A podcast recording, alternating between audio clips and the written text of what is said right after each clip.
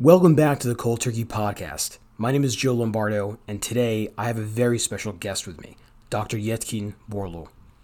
Dr. Borlu and I have known each other for several years now and have a few mutual acquaintances. But one common area of interest we also share is that we both received our PhDs in the social sciences.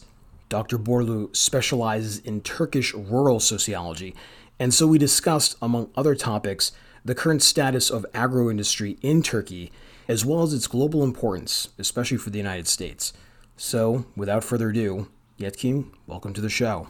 Now, before we begin, why don't you just let the audience know who you are, all of your various accolades, and I want to get to the first question as well. That is that you know you specialize in rural sociology, and in particular agro industry. So, really, what I want to ask is what exactly is meant by agro industry, and what is its current status in Turkey in terms of percentage of economic activity? You know, where are these products going? What are these products, and so on. Hey Joe, thanks for having me uh, on your podcast. Um, so I'm uh, currently a sociology content editor at the American Institutes for Research, uh, and my res- uh, as you noted, right, my past research and current research as well, um, and publications uh, have involved agricultural um, development in Turkey as well as uh, in the United States, and I'm specifically focusing on uh, commodity chains, right? How we can think about the commodity chains, the these agro-food industries, right? Um, how can we think about uh, those chains, the value chains or commodity chains, as structures where uh, different actors, economic actors, are negotiating, right? Um, so uh, and definitely, just a note here, important note, I guess, right? My comments here uh, will be based on my own thoughts and ideas, and it does they don't represent um, the the official view of the American Institutes for Research. So, uh, just wanted to um, uh, touch on that really briefly. Um, so, yeah, like when, th- when we think about the agro food industry. Um, it, it really represents this intersection between agricultural production, uh, processing, and retailing, right? Like when we think about the, the the chain from production to consumption, what's what's happening in between.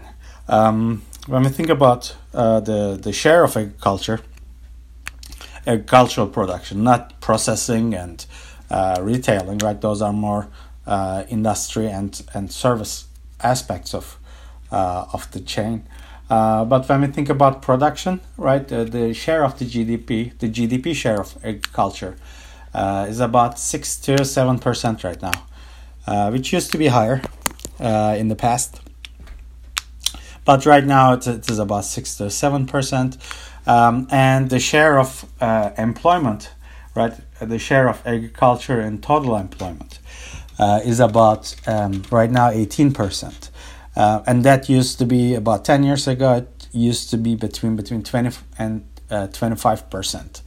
Uh, so we see um, a, a, cultural production, right, like in the um, in other maybe uh, other countries where small scale producers uh, are an important part of the uh, farming population of the farming community, right? We see um, a larger share uh, of um, of the employment being made up by farming communities uh, in those so- societies, like in Turkey, um, and we can see the, the economic value of that uh, being uh, rather smaller. Um, and of course, that is is dependent on the, the level of economic development, right? Uh, in, in um, or the stage of economic de- development rather, um, where we see a larger share, um, a way larger share, about 60% of the economy in Turkey uh, being made up of service sectors. Uh, and um, about like one third, about 35% of the economy uh, consists of, uh, of manufacturing, right? So that money value is rather small, but when we think about the, the human value, of agriculture. It is still uh, very significant, um, and the, the place of uh, small scale producers, which make up half of the uh, half of the uh, farming communities uh, in Turkey, more than half. Um, uh, still, it, it is a very vital and lively discussion point in, in Turkish politics, in, in Turkey's politics. The European Union and Russia, I surmise, have a very different relationship than that of the US with Turkey regarding agriculture. To be somewhat anecdotal, I recall a few years ago some of my Turkish colleagues in Istanbul complaining about how all of the quote unquote good tomatoes grown in Turkey really just go to German and Dutch mouths, while the locals are fed some sort of less quality produce, let's say.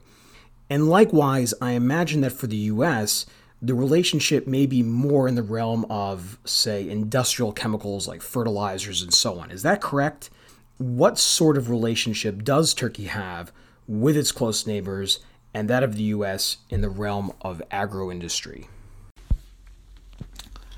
Uh, yeah, that's a really important question. Like the the Turkey's position uh, in international markets, right? Um, in regional markets as well as in international markets. Uh, so Turkey's uh, agricultural production uh, is that the spectrum is very diverse, and of course that relies that depends on uh, the the the ecology, right, that exists in Turkey, the diversity um, of uh, ecological habitats uh, from subtropical climates on the Black Sea coast to Mediterranean climate, right, um, on the western and uh, southern coasts to uh, inland climates in inner in central Anatolia, um, right, rather uh, mountainous regions, right, where we see more uh, traditional animal husbandry uh, on the on uh, in the eastern part of the country, eastern Anatolia, and in the southeastern Anatolia, we have uh, rather um, rather warmer climates, right? Um, so from that perspective, we need we can think about right Turkey uh, being able to uh, deliver all these uh, produce all these different uh, agricultural uh, crops commodities um, and cotton is one of the uh, important ones, right? Like when we think about Turkey, Turkish textiles, right? The raw material for textiles, right? Like the those uh, Turkish towels that that we allow. so they are made. Um, not all of them are made with Turkish cotton, but um, or cotton produced in Turkey, rather, right? Um, but uh, we see uh, the, the raw material textile being uh, one of the important uh, industries in, in, in Turkey. Uh, and Turkey being uh, one of the important exporters of textiles, right? Turkey is among the top five in textile exports in the world. Um, we see the, the raw material, right? The source of raw material being rather diverse as well. It's not just from Turkey, but it's also with uh, textile producers. The industry uh, in Turkey uh, is buying half of their cotton, half of their raw material uh, from from other countries. So we, we can see that right, uh, uh, the international markets being really active, right, playing a significant role in um, in manufacturing and then agricultural producers, right. Um, when we think about uh, fresh fruits and vegetables, the main markets for these crops are the European Union and Russia. Um, um, and of course, we can think about the uh, trade relations being impacted uh, at times by uh, political relations as well, right? So, um, when we think about the uh, trade, agricultural trade between Russia and Turkey, uh, there have been, uh, let's say, certain years where um, Turkey's uh, crops like tomatoes or other cultural crops, right, uh, being rejected for not complying uh, um, with the uh, health standards, right? Like some some of the uh, pesticides, herbicides, right, are being measured uh, before all these crops, right, are sampled first before imported crops are uh, distributed into the countries, right, where they are, uh, and then uh, we can think uh, we can think of several occasions where the Russian government decided to turn away the uh, Turkey's crops uh, during especially tense moments. So we can think about right the agricultural economics, agriculture economic relationships being impacted. Um, by the political relationships as well, uh, which is a always strikes me how that happens. Um, and right, and other, when we think about other uh, commodities, right, the nuts and dried fruits. Um, uh, Turkey is one of the important um, exporters um, to North America, right, North American countries, as well as uh, Europe countries in the European Union. Um, so, uh, what are those crops like? What are the crops we can think about, right? That are that can be found on international markets are hazelnuts, right? Not necessarily in raw form or even um, roasted, but uh, in our uh, hazelnut pastes, right? That are usually mixed with chocolate, right? Like we can think about that delicious Nutella, uh, and uh, the majority of the hazelnut supply in the world uh, is takes place uh, in Turkey, and then that hazelnut being exported right into international markets, usually uh, directly purchased by uh, international corporations, right for uh, for different uses. Uh, after hazelnuts, you can think of a, about maybe dried mulberries, dried special organic sun dried apricots, right? Uh, when you buy uh, uh, sun dried apricots, right? Or if you come across dried mulberries as well, which are delicious. um, yeah, I encourage you to look at the, where, where they come from and uh, if the distributes distributor puts that information, you might see Turkey as like one of the countries uh, that you will see often. Um, and then, of course, uh, last but not least for these uh, nuts and dried fruits raisins right uh, when we think about again about organic raisins maybe uh, we see turkey as being one of the largest producers in international markets um, another sector um, agricultural sector we can think about that's really important in turkey and has become more important over the last 10 15 years is the poultry poultry and egg sector, right? So when we think about chicken, uh, chicken meat especially, uh, as well as eggs, uh, fresh eggs, uh, we see those industries being um, significantly invested in over the last 15 years in Turkey. Uh, and when we think about the exports, we see uh, different places, not necessarily European Union, North America, but more uh, regional, other regional areas, markets uh, where uh, producers and uh, industry uh, sees opportunity, like uh, northern Iraq, right?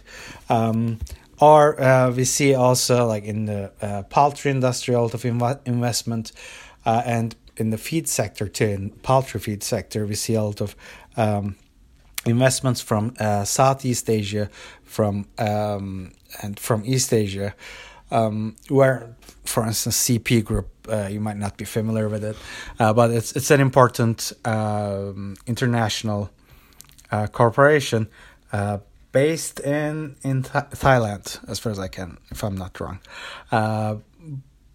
Uh, but yeah, so they have been uh, significantly investing in Turkey in, in feed production, animal feed production, poultry feed, as well as uh, raising right animals. And then uh, as a result we see um, also a lot of exports right of that uh, processed already processed raised uh, and then processed poultry meat being exported back to uh, eastern and uh, east asian and southeast asian countries that's that's more of a recent development of the of the 21st century i would say uh, in Turkey. Um, and then the food sector, food processing sector, right? Like using all the different ingredients, right, from dairy to sugar, right? Um, uh, all these different, uh, like to starch, uh, sweeteners. Uh, we can think about um, several uh, important um, food processing companies uh, developing, right, like from decades ago, but becoming really important, uh, rather important international actors, start becoming international actors um, in, in, markets, in uh, food and agriculture markets. Uh, one example is the Yıldız Holding. Um, you might be familiar, maybe Ülker uh, is one of the brands under Yıldız Holding. Um, and just to underline, like why, uh, how important uh, these uh, Turkish Turkey-based corporations have become. Um, Yıldız Holding owns, for instance, Godiva, like Godiva chocolates. So we can think about and that purchase happened in the late 2000s, but it really shows the importance of uh, the the industry, uh, food and agricultural industry, uh, developing uh, and be, becoming more integrated with the international markets over the last uh, 15 20 years. Uh, and when it comes to US and Turkey relations in agriculture and rural development in, in contemporary Turkey right now, we see several um, US based international corporations being active in Turkey as well. Turkey having such potential in terms of its land and rural communities. Um, one example is um, is Dupont, right? Um, and its uh, seed company, um, uh, Pioneer. So it's one of the important companies, right? If if you ask farmers in Turkey, they will, especially in in uh, certain crops uh, like corn, um, you will uh, you will hear from farmers that they are using uh, a Dupont based certified seed and that's the uh, uh, that's one end of production, right? Like when we think about inputs, the involvement of uh, US based companies, and on the other end, right, the consumer uh, end, more on the end of processing. Um, another example is Cargill, right? We can think about uh, Cargill as a company that is more involved in processing starch, uh, corn starch, uh, producing corn based sweeteners, uh, as well as processing vegetable oils. Um, and Turkey has been an important base for, for Cargill for years now. As, uh, as far as I can remember, they've been active since the 1960s, uh, and uh, have, they've made significant um, uh, investments uh, throughout the 1990s, uh, and still they are they're an important actor in those areas. the last topic related to this question I want to talk about, right, like with the uh, integration of Turkey into the international markets uh, in agriculture, agricultural products, right? Uh, food industries, food manufacturing. Uh, the last thing I want to talk about is the, the state of small scale farmers in Turkey.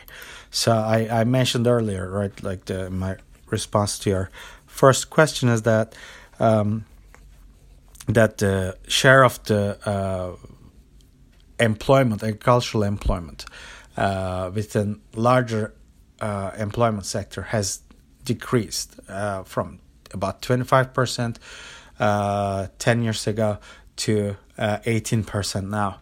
Um, and of course, when we think about the large portion of these farmers, right, uh, individuals who are employed in agriculture, made up of small scale producers, um, uh, we we can think about um, how they might have been impacted. And in my research and in other research, rural development research uh, in on farming communities, uh, showed that the increasing risks uh, with the opening up of markets to international competition uh, manifests itself like way stronger for uh, small scale producers, uh, where they lack uh, and if you think about the, the conventional state supports through uh, cooperatives and uh, government purchases uh, being gone or withdrawn from the picture, right, from uh, market intervention,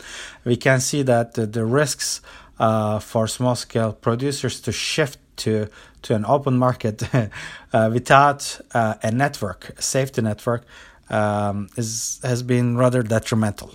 um, and then we, we see uh, the withdrawal uh, of small scale producers from production in the shape of uh, rapid urbanization, right? Uh, individuals not like especially younger generations not being able to find jobs in uh, in their rural communities anymore, um, migrating to to cities, to, to larger towns, to pick up uh, uh, employment in uh, service sectors or in uh, manufacturing sectors. Uh, of course, with this rapid urbanization, right, and migration of uh, younger generations, uh, younger members members of the household, leaving for jobs in, in larger towns and cities, um, also has an impact uh, on on the uh, rural welfare, where uh, agriculture is not necessarily considered, uh, not in all, but in, in an increasing number of households. Households, it's not considered as a uh, as an only occupation, right? Like it's it's not relied on as uh, the main source of income, but rather is taken as a sort of investment, right? So it's it's not just like putting all your eggs in the same basket, but considering uh, agriculture as farming as as a source of income, but um, for a lot of households right now, especially for uh, small scale producers, um, agricultural production is only one of the income sources. Whereas, um, again, like in the in the uh, in the eras like in before 1990s, um, 1980s, um, we see producers uh, completely relying on their farming income. Uh, and then being able to sustain their livelihoods, which is not the case anymore. Um, another aspect, right, like with the uh, cultural production, right, with increasing uh, international competition, uh, lowering prices, uh, like decreasing prices, um, has driven individuals, um, young uh, members of these rural households again into cities, which brought up another problem, which is rural aging, right? Um, and like you see the average age in rural communities. Um, uh, increasing um, over over time, uh, steadily, right, incrementally, but and steadily increasing in these uh, uh communities, in rural communities, and uh, we only see in, in a lot of cases we see return to rural communities when individuals retire from their jobs in cities or towns, and then if there's an interest in if, if they inherited a piece of land and if they were interested, we can see them again going back to farming um, rather uh, as a as a source of additional income rather than being the the main income for these uh, communities.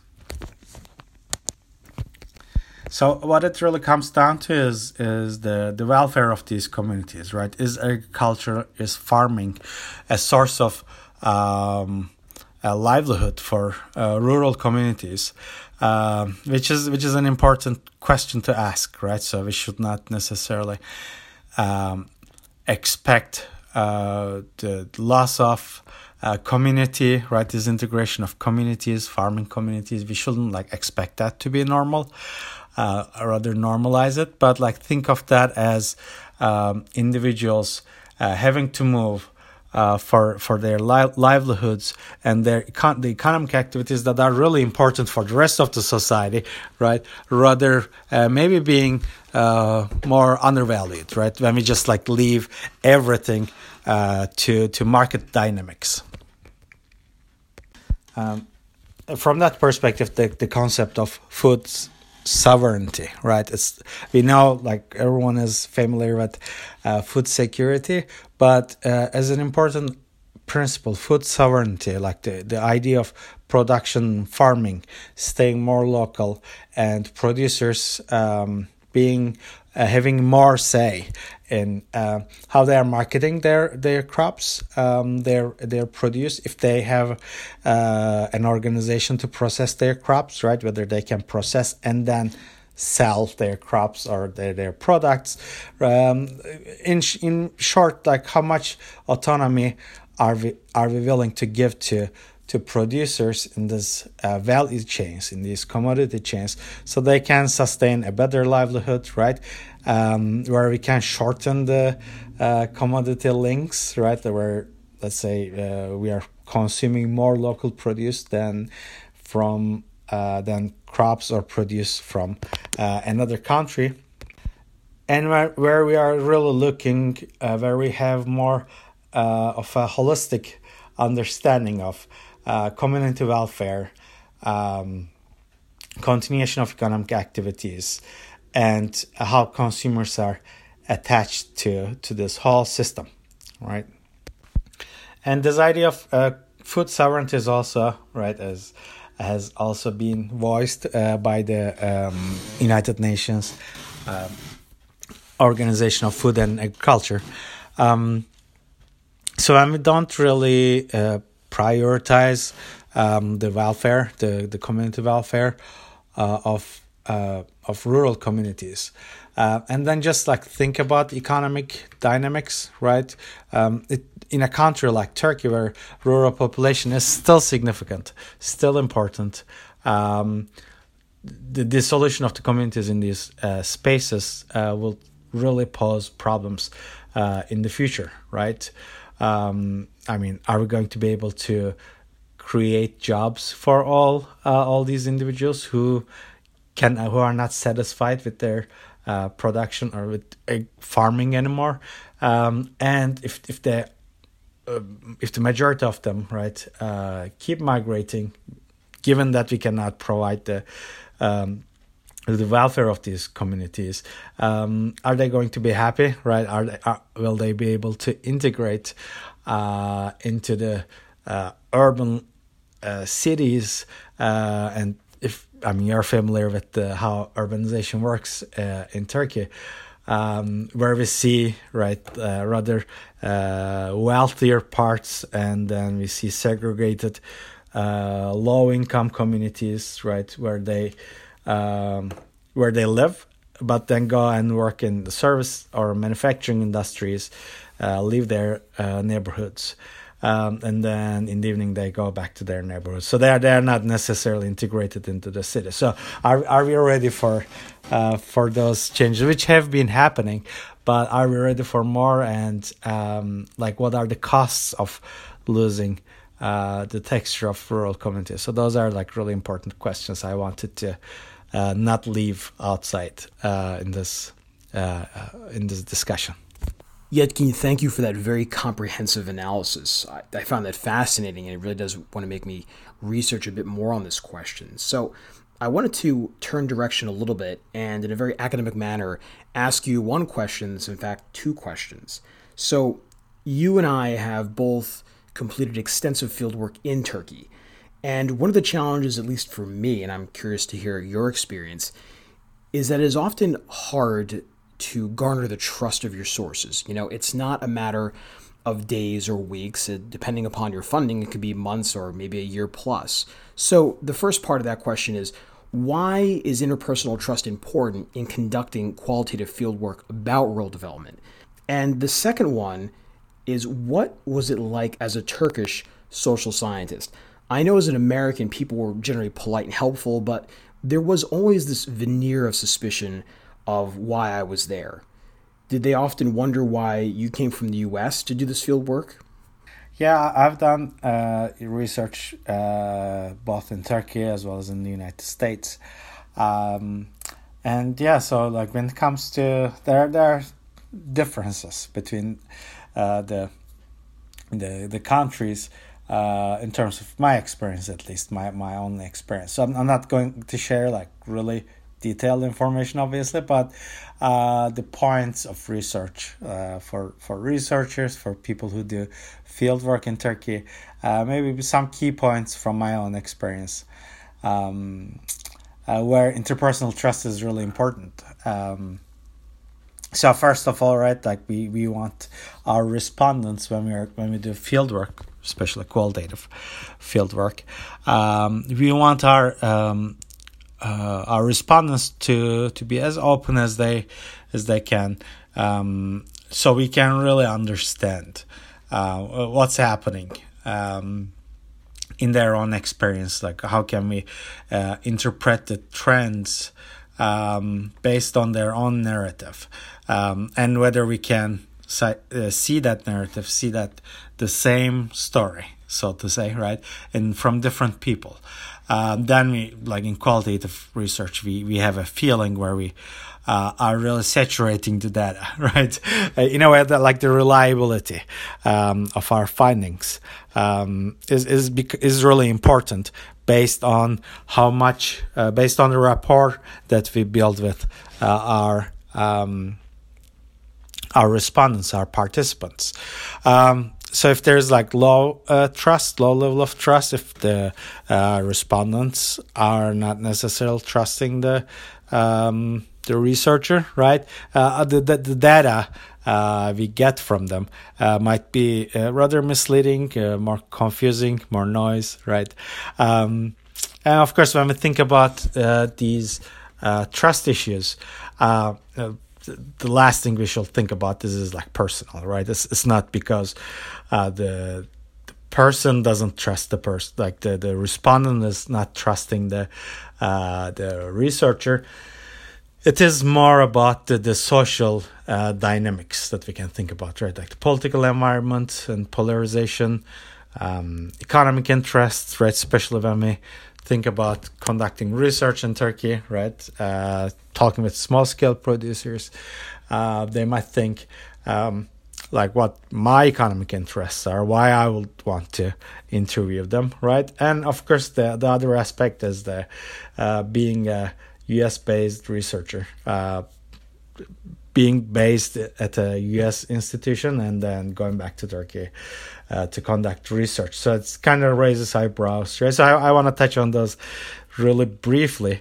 Uh, so overall, when we think about um, the trust in Turkey and in, in Turkey's population, um, based on the World Values Survey, right, uh, the most recent um, estimates show that in Turkey, um, uh, only 14% of the people agree with the statement that most people can be trusted, right? 80, 86% of the uh, respondents uh, in the survey uh, from Turkey um, did not agree that most people can be trusted. So, how does that look in the United States? Not too high, but still significantly higher. In in the states, uh, thirty-seven percent of the uh, individuals uh, of the respondents agreed that most people can be trusted.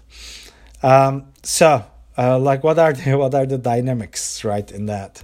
Um, in that rather distrust um, right so um, I, mean, I can give just like very quick examples first right before going uh, rather the the dynamics that I think that are influential uh, just like really simple examples, right?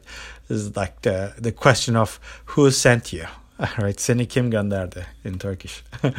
um, is a is a question that I received in uh, implicitly or explicitly.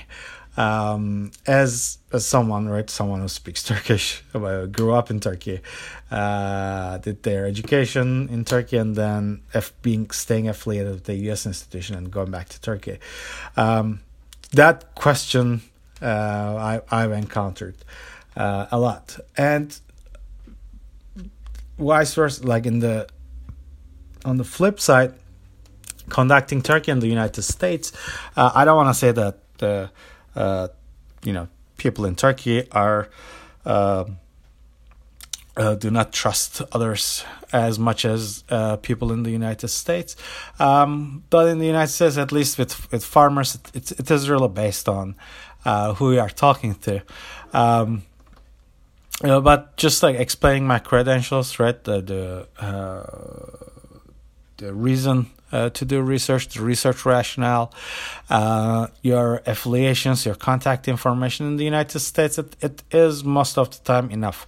Uh, whereas in, in Turkey, um, as again as a US based and uh, Turkish uh, research in Turkey, um, it, it takes more. Uh, it takes more, let's say, talking and then um, showing that you are really invested in the topic and like you have no other interests no economic interests no political interests. Uh, you just like want to learn what's what's happening with them. And of course like sometimes uh, yeah just let's just cut this part this last part. The last part that when i said like sometimes from that uh, part we can cut so yeah, I'm, I'm think about the um, dynamics, more specific dynamics that might be affecting, uh, based on research again, right? Uh, might affecting be affecting uh, people's trust uh, in Turkey. Um, yeah, when we look at that specific research, uh, we see like rapid urbanization, economic restructuring, growing economic inequality, uh, one of the important factors, right? That uh, really undercuts people's uh, trust towards each other. Um, in a country like Turkey, where we see um, a moderate inequality, but it's, it's one of the highest levels of inequality among uh, OECD countries. Uh, when we look at the specific place of Turkey, along with the United States and Mexico, very interestingly. uh, but yeah, so rapid urbanization, like uh, more intense competition, right, over economic resources, uh, increasing inequality uh, takes that part away from uh, from our trust. Uh, another aspect is political polarization, um, right, where people make assumptions on an on another person's motivation based on their political affiliation. Um, and Turkey is not alone, obviously, in political polarization. we can see pol- the different examples all around the world, uh, developed countries as well as developing countries, high income, middle income, and low income countries. Uh, but yeah, Turkey is not uh, not polarized. It's it's a rather uh, polarized country in terms of political affiliation and how we see other people um, who uh, declare their affiliation with, with a specific political group. So um, and obviously when you want to talk as a researcher uh, as a researcher uh, with about topics uh, that touch on people's livelihoods on their on their uh, challenges that they're experiencing. Um, in their own communities uh, those are sensitive obviously questions. And then um, as much as political sorry as much as economic inequality we see political polarization also playing into that where um, people might be trying to understand whether you are working for the government or uh, for for the U.S. government, right? And so that takes a lot of uh, convincing, a lot of work, um, which where we have where we have to be really patient um, and uh, reassure people that our contacts are there um, it's it's voluntary, right? And you are not serving any political interests or any, I mean, any specific uh, interest of a political organization or an economic interest. Um, and the last one is, of course, the the fact that uh, that um, as a Turkish researcher still being affiliated with with a U.S. Uh, organization institution, right, um, uh, might be bringing up the the trust in foreigners, right, in Turkey, uh, overall trust ag- again, like from the uh, World Values Survey, the the most recent uh, seventh wave. Uh, the trust in foreigners in Turkey is about 31%, and in the United States is about 73%. Um, but again, when we think about the different aspects, right, like why there might be less trust in people who live abroad or who are foreigners. Um, obviously, modern Turkey uh, has historically bordered uh, co- active conflict zones and still is bordering um, conflict zones. Uh, we can think about from the Balkans to to West Asia, right, like Middle Eastern countries, uh, has played and is still playing uh, key roles, right, in these conflicts. Uh, let it be uh, peace uh, forces, or let it be, right, more rather active military involvement in these in these conflicts.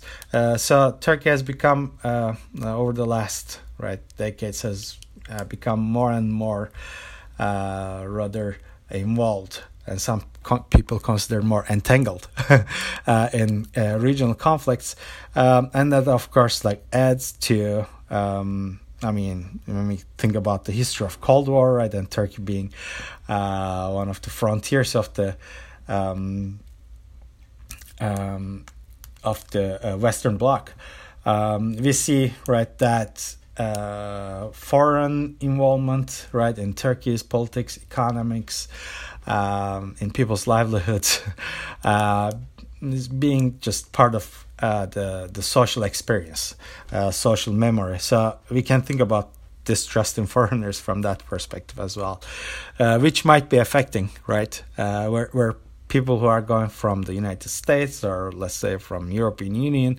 uh, back to Turkey to, to conduct research.